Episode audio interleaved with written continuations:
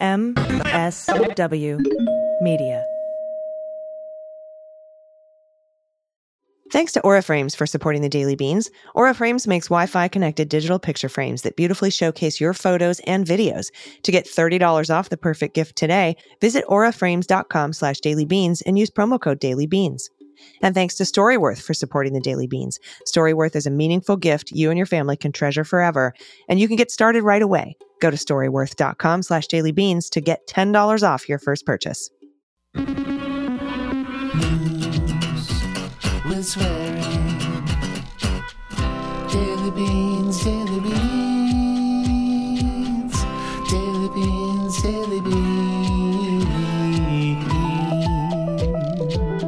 Hello and welcome to the Daily Beans for Tuesday, December 19th, 2023. Today, Ruby Freeman and Shaye Moss have sued Rudy Giuliani again for defamation and for an injunction barring him from continuing to lie about them.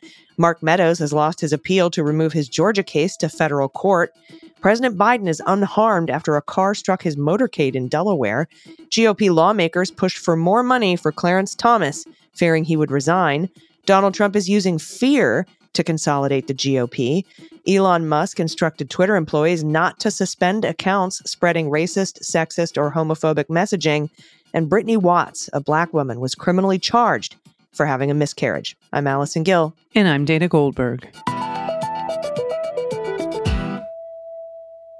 Hey, Dana, how is your Tuesday so far? Uh, Tuesday has been great so far. Thank you for asking. How's everything over on the West Coast? Good. It's Monday on the West Coast. I'm kidding. We record on Monday. I just I realized after I asked how your Tuesday was going so far that it's not yet Tuesday for the two and of notice us. I just let it go. I was like, it's great. Okay, well, there's You some went- good foreshadowing. Yeah. you went with the time travel, and I, I love you for that. Uh, everything here is uh, well. We have a mixed bag today. Um, some devastating news for women in the face of overturning of Roe v. Wade, but some um, more, I guess, uplifting news with uh, Shaye Moss and Ruby Freeman. Of course, Mark Meadows is losing. All kinds of things. All kinds of losing happening for uh, insurrectionists. So that is Yep. in the good column. And uh, we have quite a bit of news to get to today, which means we have to do some quick hits. And to make a long story short, too late. All right, first up, Ruby Freeman and Shaye Moss have filed a brand spanking new lawsuit against Rudy Giuliani, and he shit his face over it, probably. And this is for uh, the defamatory comments that he made outside the courthouse during his first defamation suit, in which the jury unanimously awarded Freeman and Moss $148 million. Now, in addition, the two women are asking for a court order from the judge that would bar Rudy Giuliani from continuing his lies against them. That is the kind of thing that you can hold someone in contempt for violating, meaning he can be jailed if that injunction is put into place. Pete and I will cover this in more detail on tomorrow's Cleanup on Aisle 45 podcast. Thank you, AG. And a sedan crashed into a parked Secret Service vehicle that was part of President Joe Biden's motorcade in Delaware on Sunday night. Following the crash, U.S. Secret Service agents whisked Biden into the vehicle. Uh, agents quickly surrounded the sedan with guns drawn and aimed at its driver, who had his hands up. The cause of the crash was actually not immediately clear. Special Agent Steve Kopek, a Secret Service spokesperson, said the vehicle that struck was securing Biden's motorcade route. He said there was no protective interest associated with this event, and the president's motorcade departed without incident. Hmm, I still would like to know why that happened. I know, me too. I actually watched the video. It was bizarre.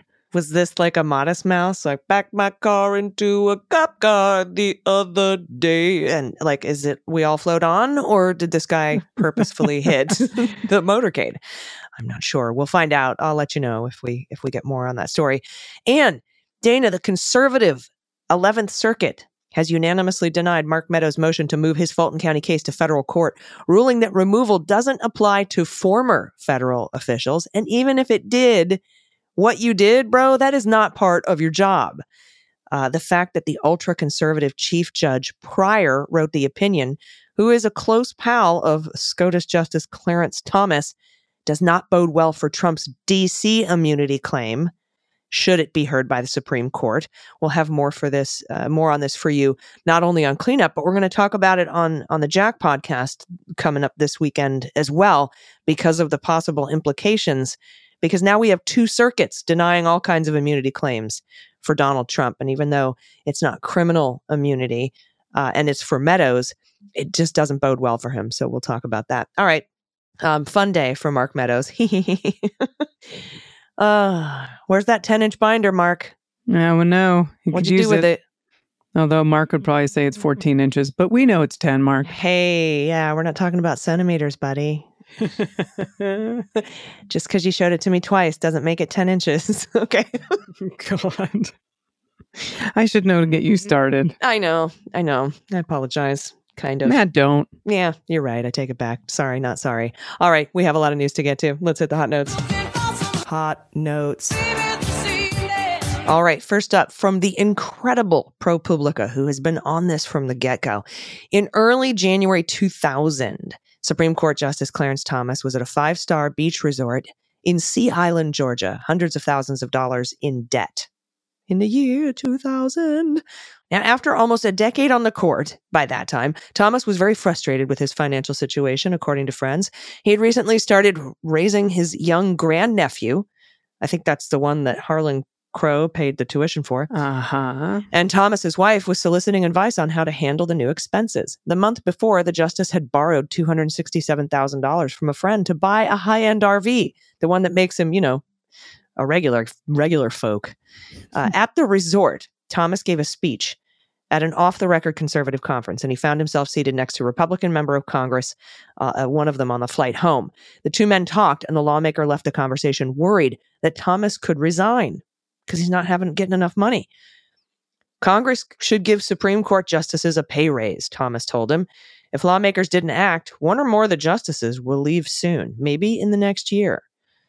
Now, at the time, Thomas's salary is $173,600. That's equivalent to like 300 grand these days. But he was one of the least wealthy members of the court, and on multiple occasions in that period, he pushed for ways to make more money. In other private conversations, Thomas repeatedly talked about removing a ban on justices giving paid speeches. Thomas's efforts were described in records from the time obtained by ProPublica, including a confidential memo to Chief Justice William Rehnquist from a top judiciary official seeking guidance on what he termed a quote delicate matter. The documents, as well as interviews, offer insight into how Thomas was talking about his finances in a crucial period of his tenure, just as he was developing his relationships with a set of wealthy benefactors. Congress never lifted the ban on speaking fees or gave the justices a major pay raise, but in the years that followed, as ProPublica has reported, Thomas accepted a stream of gifts from friends and acquaintances that appears to be unparalleled in modern history of the Supreme Court. Some defrayed living expenses, large and small, private school tuition, vehicle batteries, tires. Other gifts from a coterie of ultra rich men supplemented his lifestyle, such as free international vacations on a private jet and a super yacht of Dallas real estate billionaire Harlan Crow, also Nazi paraphernalia collector. Precisely what led so many people to offer Thomas money and other gifts remains an open question. Does it, though? There's no evidence uh, the justice ever raised the specter of resigning with Crow or his wealthy benefactors. But it is awfully weird that he raised it with a bunch of uh, Republicans that he might quit if he didn't get more money. And then all of a sudden, lavish gifts started pouring in. George Priest, a Yale Law School professor who has vacationed with Thomas and Crow, told ProPublica he believes Crow's generosity was not intended to influence Thomas's views, but rather make his life more comfortable.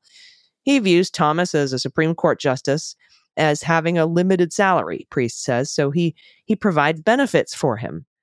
Benefits. What? Oh. Yeah, I'm sure it's just because Thomas is real fun. Him and Ginny are just super fun. Yeah, I have a limited salary if anyone out there wants to provide benefits for me. Yeah, hey. right? The full details of Thomas's finances over the years remain unclear. He made at least two big purchases around the early 90s, a Corvette and a house in Virginia suburbs on 5 acres. When Thomas and his wife, Ginny, bought a home for 522,000 a year after he joined the court, they borrowed all but 8 grand, less than 2% of the purchase price. That's according to property records. What is it with these Supreme Court justices, the, especially the conservative ones put forward by the Federalist Society, that are in debt Yep. and need help? Is that the promise? It's got to be part of it. I mean, you know, both of us speculate on that.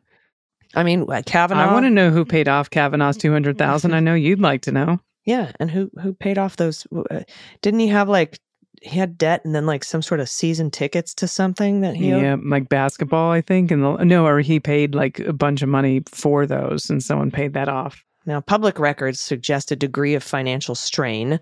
Throughout the first decade of his tenure, the couple regularly borrowed money, including a $100,000 credit line on their house and a consumer loan of up to 50 grand. Around January 98, Thomas's life changed when he took in his 6-year-old grandnephew, becoming his legal guardian and raising him as a son. The Thomases sent the child to a series of private schools. In early January 2000, Thomas took a trip to the Georgia Beach Resort. Uh, Thomas was there to deliver that keynote speech uh, at, at Awakening, which is a conservative thought weekend. I thought they didn't want to be woke. Okay. Uh, it featured golf, shooting lessons, aromatherapy, along with panel discussions with businessmen and elected officials. No, no ball sack tanning. Just okay. What? Did you? Come on. A founder and organizer of the annual event, Ernest Taylor, told ProPublica that Thomas's trip was paid for by the organization. Thomas reported 11 free trips that year on his annual financial disclosure, mostly to colleges and universities, but did not disclose attending the conservative conference, which is an apparent violation of federal disclosure law. Hmm. Those forms are confusing. Oh, they're so hard to fill out. Yeah. On a commercial flight back from Awakening, Thomas brought up the prospect of justices resigning to Stearns, the Republican lawmaker he talked to. And Stearns was worried, so he wrote a letter to Thomas after the flight promising to look into a bill to raise the salaries of members of the Supreme Court. Quote, as we agreed, it is worth a lot to Americans to have the Constitution properly interpreted. we must have the proper incentives here, too. What? What? Stearns' office soon sought help from a lobbying firm working on the issue and delivered a speech on the House floor about judges' salaries getting eroded by inflation. Thomas's warning about resignations was relayed at a meeting of the heads of several judges' associations. L. Ralph Mecham, then the judiciary's top administrative official, fired off a memo describing Thomas's complaints to Judge Rehnquist, his boss. Quote, I understand that Justice Thomas clearly told him that in his view, departures would occur within the next year or so. That's what Mecham wrote of Thomas's conversation with Stearns on the plane. Mecham worried that from a tactical point of view, congressional Democrats might oppose a raise if they sensed the apparent purpose was to keep Justices Scalia and Thomas on the court. Scalia had nine children. He had his own little Supreme Court at home, I guess, and was also one of the less wealthy justices. Scalia, Mecham, and Rehnquist have since passed away. It's not clear if Rehnquist ever responded. Several months later, Rehnquist focused his annual year end report on what he called the most pressing issue facing the judiciary the need to increase judicial salaries.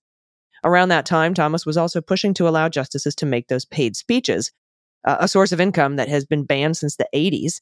On several occasions, Thomas discussed lifting the ban with appellate judge Dave Hansen, who chaired the Judiciary Committees responsible for lobbying Congress on issues like pay. That's according to Mecham's memo. So, wait, the Congress can oversee the Supreme Court? Wait, what's And- that? Huh? So, like, they banned paid speeches, and the Supreme Court follows that rule, and the Congress provides oversight of it? What? Hmm. What? This almost sounds like a checks and balance. I don't know. Don't get crazy. You can have oversight of court ethics rules? Somebody should tell the Supreme Court. Uh, at Senator Mitch McConnell's request, a provision removing the ban for judges was quietly inserted into a spending bill in mid 2000. Why McConnell made the proposal became a subject of scrutiny in the legal press. After Legal Times reported the measures had been dubbed uh, the Keep Scalia on the Court bill. Scalia responded that the honorarium ban makes no difference to me and denied that he would ever leave the court for financial reasons. The ban was never lifted, by the way. McConnell didn't respond to a request for comment. During his second decade in the court, Thomas's financial situation appears to have markedly improved. In 2003, he received the first payments of a 1.5 million advance for his memoir, a record-breaking sum for justices at the time. Ginny Thomas, who had been a congressional staffer, was by then working at the Heritage Foundation, which paid a salary in the low six figures. There's much, much more to this story. Please go to ProPublica, support them, support their reporting. And if you're a patron of Cleanup on Aisle 45, Pete will don his swearing jacket to discuss this on the bonus episode this weekend. You don't want to miss that. Thank you, AG. All right, Elon Musk. Yeah, well, his his ex, his ex has instructed staff not to suspend users that post explicitly racist, sexist, and homophobic content or who send sexual material to one another as part of a new policy that has radically stripped back the company's moderation of abusive material. Well, the documents dating from June to October of 2023 they show how content moderators have been told not to suspend the users behind certain hateful material, including content promoting physical harm against an individual, references to mass murders with intent to harass, and mm-hmm. content that incites fear about a protected category of people. Now, among categories of material that are no longer subject to the same level of enforcement are first, unsolicited sexual posts sent to another user, posts that deny violent events such as the Holocaust, posts that refer to specific slurs for black, white, and gay people, posts that harass another user for sending a picture of Adolf Hitler, ones that reference mass murder, posts that call for the denial of support to a business of protected category, posts that remove human characteristics or deprives groups or individuals of human qualities. Well, posts that misgender or dead name individuals, meaning referring to a trans person by a name they used before transitioning, they're no longer subject to action by contracted content moderators, though outing an LGBTQ person for their sexual orientation or gender is still a violation and will lead to a post being removed. Well, I think it's a little fucking too late after that, by the way. Many posts that would have been removed under the platform's previous ownership are now merely labeled as violating X's policies. Well, these posts are not removed from the platform, but their reach is restricted allowing users to seek them out and meaning authors of these posts are not subject to enforcement action. The files shed light on exactly how content moderators are told to deal with hateful and abusive content, and they show they have been instructed not to be as stringent in taking action against these types of posts. Bloomberg reported last week that X's advertising revenues in 2023 they're expected to be about 1.5 billion lower than 2022. Hmm. Well, that explains a lot. Yeah. Uh, They're not doing anything to curb any of this. It's a, it's a, it's really like I know a lot of us are staying on there to try and save democracy, but it's a fucking dumpster fire. It is. It absolutely is. All right, next up, and uh, there's a content warning here for miscarriage. This is from the Associated Press. Ohio was in the throes of a bitter debate over abortion rights this past fall when Brittany Watts, 21 weeks and five days pregnant, began passing blood clots. The 33 year old Watts, who had not shared the news of her pregnancy even with her family, made her first prenatal visit to a doctor's office behind Mercy Health St. Joseph's Hospital in Warren, a working class city about 60 miles southeast of Cleveland. The doctor said that, while a fetal heartbeat was still present, Watts's water had broken prematurely and the fetus she was carrying would not survive. He advised heading to the hospital to have her labor induced so she could have what amounted to an abortion to deliver the non viable fetus. Otherwise, she would face significant risk of death. That's according to records of her case. Now, it was a Tuesday in September. What followed was a harrowing three days, entailing multiple trips to the hospital, Watts miscarrying into and then flushing and plunging a toilet at her home, a police investigation of those actions, and Watts, who was black, being charged with abuse of a corpse. That's a fifth degree felony, punishable up to a year in prison and a $2,500 fine. Her case was sent last month to a grand jury. It has touched off a national firestorm of the treatment of pregnant women, especially black women, in the aftermath of the U.S. Supreme Court's Dobbs v. Jackson Women's Health Organization decision. That's the one that overturned Roe. Civil rights attorney Benjamin Crump elevated Watts's plight in a post to Twitter, and supporters have donated more than $100,000 through GoFundMe for her legal defense and her medical bills and trauma counseling. Whether abortion seekers should face criminal charges is a matter of debate within the anti abortion community, but post Dobbs, pregnant women like Watts, who was not even trying to get an abortion, have increasingly found themselves charged with, quote, crimes against their own pregnancies. That's Grace Howard, an assistant justice studies professor at San Jose State University. Quote, Roe was a clear legal roadblock to charging felonies for unintentionally harming pregnancies when women were legally allowed to end their pregnancies through abortion. Now that Roe is gone, that roadblock is entirely gone. Michele Goodwin, a law professor at the University of California, Irvine, and author of Policing the Womb, said those efforts have long overwhelmingly targeted Black and Brown women. Even before Roe was overturned, studies show that Black women who visited hospitals for prenatal care were 10 times more likely than white women to have child protective services and law enforcement called on them, even when their cases were similar. At the time of Watts's miscarriage, abortion was legal in Ohio through 21 weeks, six days of pregnancy. Her lawyer, Traci Timko, said Watts left the hospital on Wednesday when, coincidentally, her pregnancy arrived at that date after sitting for eight hours awaiting care. It turned out the delay was because hospital officials were deliberating over the legalities. Quote, it was the fear of, is this going to constitute an abortion? And are we able to do that? That's what she says. Now, Grace Howard said that clarity was needed about what Watts' behavior constituted, whether it constituted a crime. We have to have that clarity, she said. It's essential. Quote, for rights of people with the capacity for pregnancy, this is huge. Her miscarriage was entirely ordinary. So I just want to know what the prosecutor thinks she should have done. If we're going to require people to collect and bring used menstrual products to hospitals so that they can make sure it is indeed a miscarriage, that is ridiculous, invasive, and cruel. Stuff makes my blood boil. Thank you, AG. This one's from Alex Tabet at NBC. Anti Donald Trump Republicans know they are in the middle of a critical moment to stop the former president's political comeback. But for some of them, the steep cost of voicing resistance to Trump often renders them silent. And I quote If you go against Trump, like, you're over. That's from Kyle Clare. He's 20 years old. He's a member of the University of Iowa's College Republicans. And another one, I don't talk about Donald Trump a lot because I'm afraid of the backlash. That's from Jody Sears, who's 66 and a registered Republican from Grimes, Iowa. Quote, if you would say something negative about Trump, we had one person that would just go bang for the throat.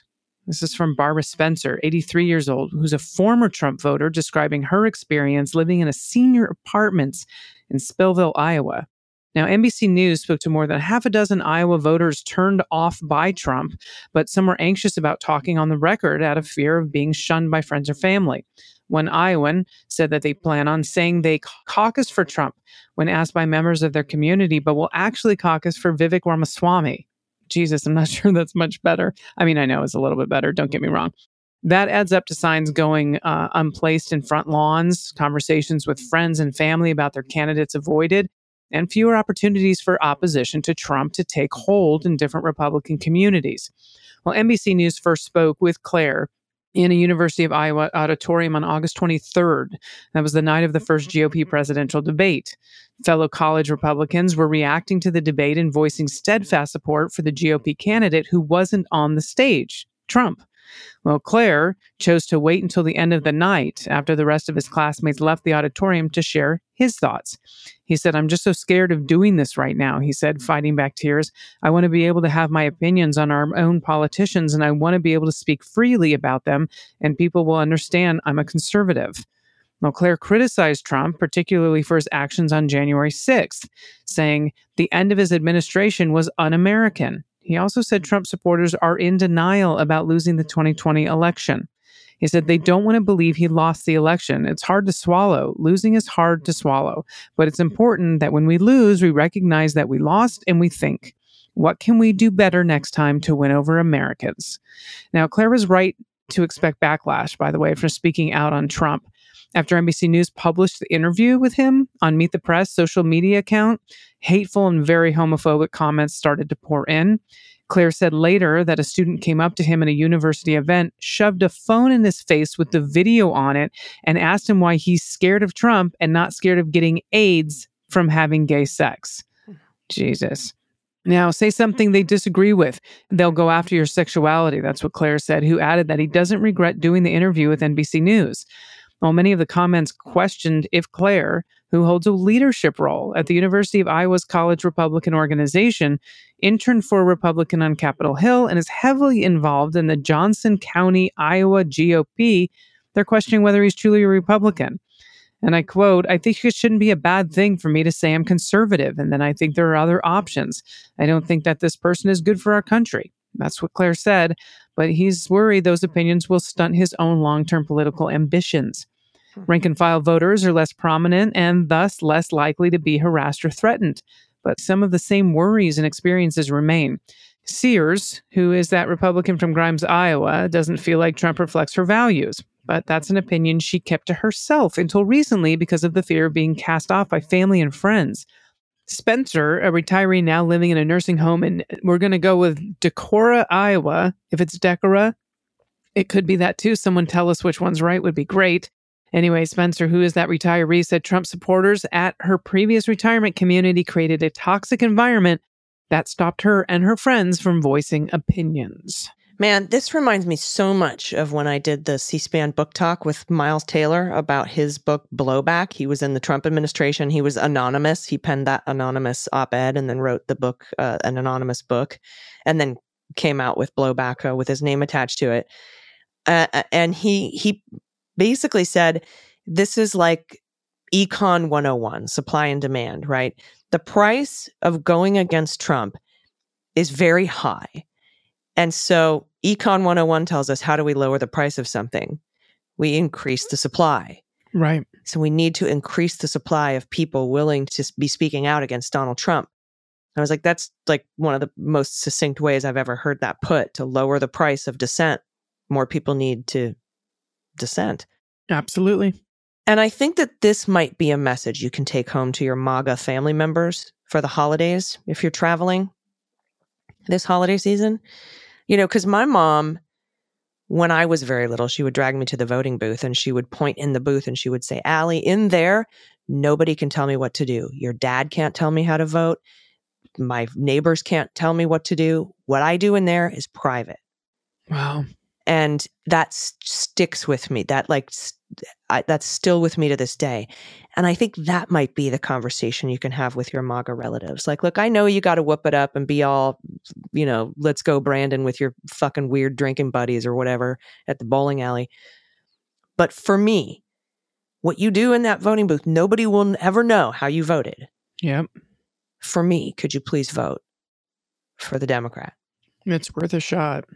I mean, it's like the last ditch resort, right? Like you could pretend you're all Trump, have the flags, have the signs, fuck Joe Biden, whatever the hell, you know, you want to do publicly. Your vote is private. Please do the right thing. And maybe they'll stop and think when they're in there. Maybe. I don't know. Maybe even if you know it's one person, I know that sounds crazy, but elections have literally been won or lost by one vote. They matter. Yeah, they really do. Well, thank you for that reporting, my friend. We have a lot of good news to get to. We have to take a quick break before that, though. So let's do that, and we'll be uh, back on the other side with the good news. Stick around. After Hey, everybody, it's AG. Storyworth is the coolest present. Uh, it's an online service designed to capture and safeguard cherished memories and stories for future generations. It is a heartfelt and significant present, creates a deeper bond with your dearest and nearest.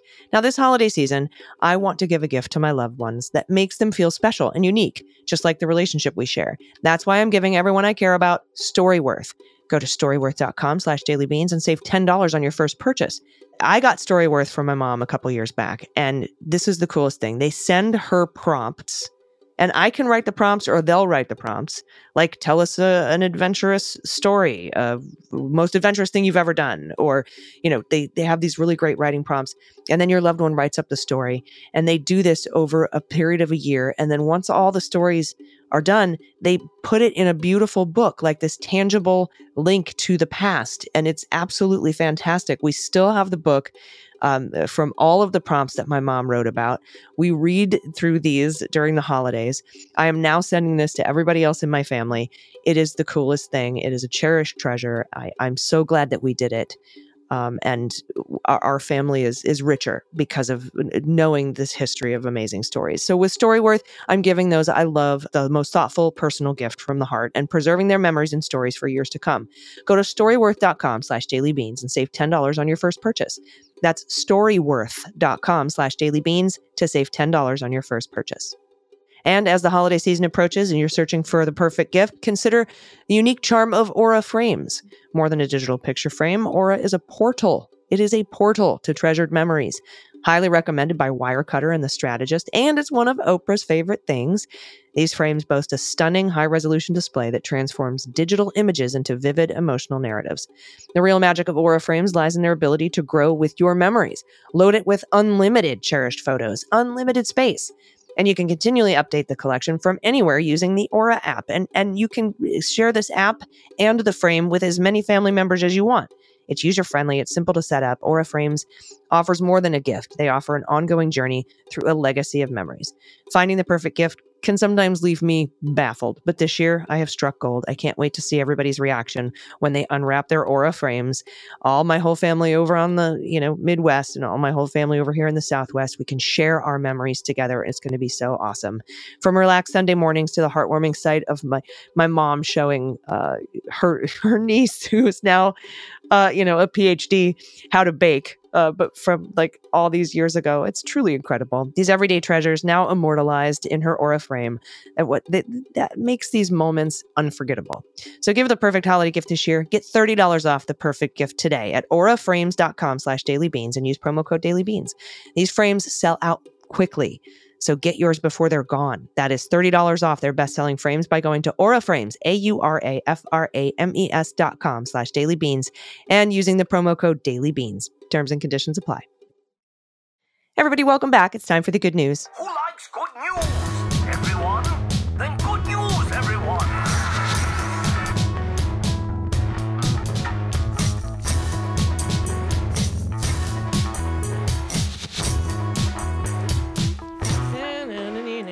Good news, good news. And if you have any good news, confessions, corrections, you want to play What the Mutt, Find the Cat, Opine on the Bovine, What the Shell, Cat Me If You Can. I mean, any guess the animal thing. What, what's the model of your axolotl? thanks to thanks to Dana for that one. Maybe there's only one model. I don't know. Some of them look different. Maybe they're just different ages, but it doesn't matter to me. That's a good security question for your bank. What's That's the right. model of your first axolotl? Uh, if you have a shout out to a loved one, shit kids say, shit shit you say, shit your parents say. Um, if you have a shout out to a small business in your area that you want to send people to to get holiday gifts or anything else, please do that. Um, if you don't have pod pet tax, you can always send us an adoptable pet in your area. Baby pictures, frog orgies, anything you want to send us, dailybeanspod.com and click on contact. That's how you do it. First up from Carolyn G. Uh oh. I know. Pronouns she and her. Hello, ladies. I'm, I said uh oh because of the picture. I have a new game for you. It's an axolotl. Is it axolotl or Ron DeSantis? Quite uncanny how much they resemble each other, although the amphibian is probably cuddlier. Uh, although, Carolyn, when you say the amphibian, I'm not sure which you mean. Fair. I'm going to Texas to see my kids for Christmas, so I asked the doctor if I could get vaccinated against bullshit and misogyny. the only inoculation we have currently is our voice and our vote. Let's use them. well Very said. so, what do you think? Ron DeSantis or Axolotl? The Axolotl's adorable. I'm sorry. Oh my God. Also looks like it has bigger balls than Ron DeSantis. And I don't even know if those are balls. But in the picture, there's tiny little gonads. I don't think the Axolotl's wearing lifts either. No, probably not. And has actually a more normal smile. Hmm. Okay. This one is from Grammy. No, pro- oh no, pronouns are she and her from Grammy, which makes sense. Our bundle goodness was born December 13th. I Oh. couldn't wait to show her off. Dana, just in time for your return. Look at this perfect baby. And where do I get the those jammies? Do they make them in my size? Oh my God, so sweet. Oh, what a beautiful, beautiful baby. Yeah. Congratulations, Grammy. Do you want to take the next one too? That one was kind of short. All right, I'll be happy to. This one is from Jane, pronoun she and her. Hi, first time writer, long time listener of Mueller She Wrote, The Beans, Cleanup, and Jack here. I love listening to all your summaries of all the things Trump and special counsel every day. Couple of quick corrections. First, on Friday's Beans, you said Trump pushed his way past the president of Moldova. At the NATO summit in 2017. Oh, it was he, Montenegro. I'm al- I already know where this is going, and you're. Oh, I said I said Moldova. Oh, yeah, so when you actually shoved aside the prime minister of, you are correct, Montenegro. Shout out to Carver and Curtis, who also caught this mistake, by the way. Now, second, I'm an American living in Hungary. And I know this is very small, but Hungarian, the first syllable of each word is emphasized. So when we talk about our authoritarian prime minister, we say Viktor Orbán instead of Viktor Orbán, which is how I heard you say it. I think it's important to know how to pronounce the Hungarian's asshole PM's name because I feel like he's going to be in the news more and more as he continues to build his relationship with Putin. Well, for pet tax, here's a combo pet happy place. A photo of our German Shepherd girl, Freya, at our weekend house in a tiny Hungarian village. This was the first time she came there with us when she was nine months old, and after an exhausting run around our big field, she was happy to take a break in our gazebo. Thanks for bringing this American daily news and analysis that I depend on to make me more well informed, and I love and love to you and Dana. oh. First of all, beautiful black German Shepherd dog. Yeah, Second thank of you, all- Jane. Beautiful gazebo in beautiful Hungary, Oh, no. and I got it now. Viktor Orbán. I will uh, try to go. remember that. All right, next up from Flushing Remonstrance. Greetings to the top podcast in my queue. A shout out to my daughter who just completed her master's in nursing. Yay! At that August institution of higher learning in lower Manhattan. Graduation ceremony in May at Yankee Stadium. Who? She worked real hard to achieve that, and my wife and I couldn't be more proud. Thanks for all your great podcasting they keep me way more informed than I would otherwise be. I think instead of who, it should be whoa, whoa. She's Whoa. worked real hard. Congratulations and thank you. And that's wonderful. Masters in nursing. Nurses are the backbone of this healthcare uh, industry. Yep. All right, and I'll, I'll take the next one too. That was kind of short. So that's good. cool. Alrighty. K, former G, pronouns she and her. Hello, glorious goddesses of the Leguminati and all who work behind the scenes. First of all, thank you for providing the news in a way that keeps me from falling into the seemingly never ending pit of despair. The pit of despair. I had been a stay at home parent for 15 years. And in the last two years, I finally got back into my career after putting it on hold to raise our kids and move around with my husband. He's now retired U.S. Air Force. Thank you for your service. During the pandemic, he lost his civilian job and asked if I wanted to get back to my career. Yes. I mean, yes. I would love that. My former career pre kids was an audio engineer, and I worked at a small media studio. I loved working with voice actors most. I knew that instead of going back to begin an engineer, uh, I wanted to look into being a voice actor. So here I am almost three years later with two demos, a home booth, and the drive to get back into the working world. Uh, this time on my terms, and I'm loving it. Oh, it even led me to a part time night job hosting trivia with a small one person owned trivia business in my area. I love trivia nights, by the way. I always used to listen to the Beans clean up or Jack if I didn't get to listen on Sunday while putting our youngest to bed. Because of that, I don't realize just how much I roll my eyes when you quote the former guy in his incoherent ramblings. I learned that I do this when I almost rear ended the person in front of me when I was driving to trivia a few weeks ago uh, and had rolled my eyes so hard I had to slam on the brakes. I don't get out much. Can you tell? Oh, and this isn't a correction, but a helpful hint. Instead of reading all the letters in NHTSA, it's actually referred to as NHTSA. I used to be a child Huh. passenger safety technician, which is a CPST or a SIPST, maybe. Uh, and we talked a lot in the training and our working, helping parents learn to use their child safety seats correctly. It's shorter and easier to say than the letters. NHTSA. Got it. Love all you do. I hope Dana got a ridiculous amount of rest on her vacation. I hope every one of you, AG and DG, and the whole MSW crew stay healthy through this holiday season. Attached are photos of our Void Warrior Brutus, who beat the FIP, the feline infectious uh, a usual death sentence for kitties. But he beat it. Tabitha, his little void sister, we adopted almost a year after we adopted Brutus, and Nick, we adopted two weeks ago, and decided he would rather shove his head into the corner of a carrier than come out and see us when we brought him home. this picture. Next time, I'll add a photo of Layla, our sweet senior tuxedo who likes to hide from the kittens. This orange kitten. Bless Nick. Bless Nick's little smashed in the corner face. Oh, Nick. There's a pretty void. I just saw a video of an orange cat trying to crawl into a fishbowl that's empty, and it's like orange cats are weird. And then Nick, this blessed, blessed Nick's heart, this orange cat is just facing the corner. Orange cats are very, very weird cats. They really, truly are. Oh my god, so funny! Ooh, that last picture. Beautiful. Beautiful indeed. All right, this is from Kristen, pronounced she and her. I'm going to give a shout out to an incredible person I feel blessed to call my friend. When I met Dawn, she was running a charity with her husband that has raised millions of dollars for other charities that are making the world a better place. For reasons I'm still salty about, this organization has been forced to change. But through it all, Dawn has been a funny, talented warrior of democracy and the members of the community their charity built. I could go on for hours about the positive impact this woman has had, literally, throughout the world. Dawn has an Etsy shop where she takes her creativity and the love of fandoms to create unique pieces. I hope the Daily Beans listeners will take a look at her shop. It's called Twig Studios Shop.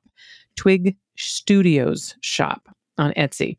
There's going to be a link, by the way, in the description of the show. And there is just some absolutely beautiful pieces that are made with different stones, it looks like metalwork Yeah. and stones. These are beautiful. Yeah, I like their names too. Kaka Mother Effer. Kaka Mother Effer. Om, my God. His little Om. with Uptown beautiful- Funk. Uh, Mothra. That's great. So good. Yeah, these are absolutely stunning pieces. I love So, these. so much talent. There's so much talent in this world. Mothra, look at that. Oh, thank you for that submission. All right. I think this is our last submission of the day from Anne, pronouns she and her. Dear AG and DG, thank you so much for breaking down the news in a way that keeps us sane. My guy turned me on to you a couple years ago. He's one of your biggest fans and tells everyone about how they should listen to the podcast. He's also a Patreon, of course. Dana, so glad to have you back from COVID and then vacation. Hope you're feeling truly rested and recovered. My good news is about a winter wonderland that folks can visit at my sister's shop in downtown Detroit called Urbanum or Ur- Urbanum, maybe? I think Urbanum's, I, it may be Urbanum because urban, but U R B A N U M. My middle sister, Susan, has always had the entrepreneurial spirit and a flair for the beautiful, eclectic, fun decorating. Her lifelong dream has been to own and run a bricks and mortar store of her own. So this spring, in her late 50s, Susan took the leap and bought a business that was up for sale in the heart of Detroit's main artery, Woodward Avenue. Her shop is neighborhood gathering place where Susan celebrates her beloved hometown by hosting happy hours where shoppers can have a cup of cheer while they browse and fundraising events for various local causes. I would love for you to give her a shout out. I'm so proud of how she's showing herself and the world that women can have a great second act after the chicks fly the nest. For Pod Pet Tax, here's a pic of Ricky, destroyer of tennis balls. I found him looking very sad after a three month stay at the Humane Society. I had a sleepless night before I went back and brought him home. I know that feeling. I know that feeling. Not sure exactly of his breed. Everyone has a theory.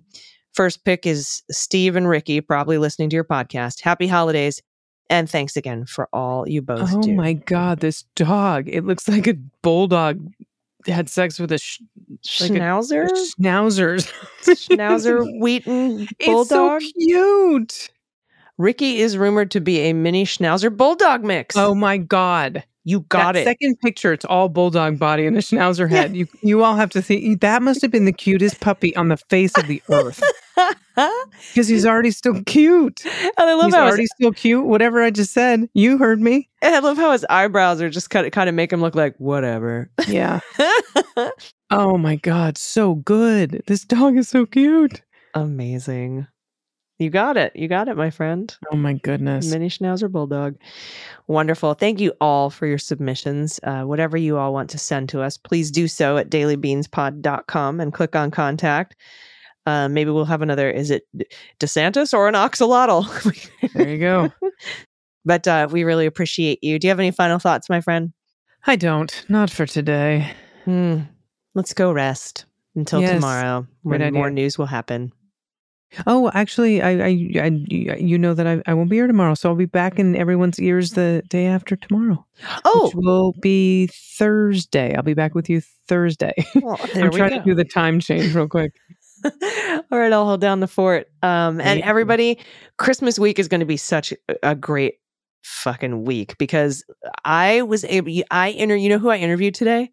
Oh, who? A, John Oliver calls him the nosiest bitch in Nashville. His name is Phil Williams.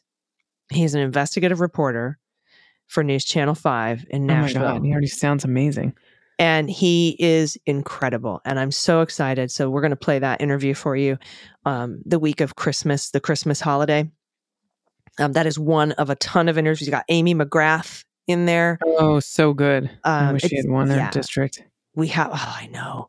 So we have we I, I have so much great content for you lined up for for that holiday week. Um i just i'm i'm really excited about it. That that conversation i had with uh, phil williams today was just magical so i can't wait for y'all to hear it. Uh, all right until tomorrow i'll be back with you holding down the fort. Dane will be back thursday. Uh, so until then please take care of yourselves take care of each other take care of the planet take care of your mental health take care of your family. Vote blue over q. And take everyone you know with you. i've been ag And I've been DG. and them's the beans The Daily Beans is written and executive produced by Allison Gill with additional research and reporting by Dana Goldberg. Sound design and editing is by Desiree McFarlane, with art and web design by Joel Reeder with Moxie Design Studios. Music for The Daily Beans is written and performed by They Might Be Giants, and the show is a proud member of the MSW Media Network, a collection of creator owned podcasts dedicated to news, politics, and justice. For more information, please visit MSWmedia.com. msw media Hi, this is Jon Cryer, and I am hosting a new seven part true crime podcast called Lawyers, Guns, and Money that'll challenge everything you think you know about U.S. covert operations and presidential misconduct. From Jack Bryan, the director of American PSYOP, comes the incredible true story of John Mattes, a newly sworn in Miami public defender in the 1980s who has found himself completely in over his head. I step off the plane, and there is a van with a couple guys with Uzis. And one of them in broken English said, Welcome to Bogota, John. Mattes's first felony defendant has been arrested for having a machine gun and tells Mattis a dangerous secret. He was shipping arms into Central America on behalf of the CIA. As a first time lawyer, I want to act like I know what I'm doing. But with the help of a Colombian drug smuggler, How much money the CIA raised by hitting up drug dealers? A lot of money, millions of dollars. an Alabama mercenary, They were prepared to die to the last man. I saw this in them. I saw the fire in their eyes. And they made me their war chief. and a newly elected senator, John Kerry. We are looking at allegations of drug running, gun smuggling, conspiracy to commit murder and murder itself. He'll fight to free his client The judge said, Show me in a courtroom how we were at war. expose an illegal war being run by the White House, I mean, I wanted him involved, but I didn't want to be on record as doing it. and somehow stay alive in the process. I just escaped a kidnapping by the CIA in Costa Rica. This is Lawyers, Guns, and Money. So you have a man in an Armani suit standing on the bow of a boat with a rocket launcher and says, If I lose sight of you, I will launch. You will be vaporized. Available everywhere starting October 29th, or get it ad free and early starting October 22nd at lawyersgunsandmoney.supercast.com. There you'll find bonus episodes along with exclusive content. Subscribe now.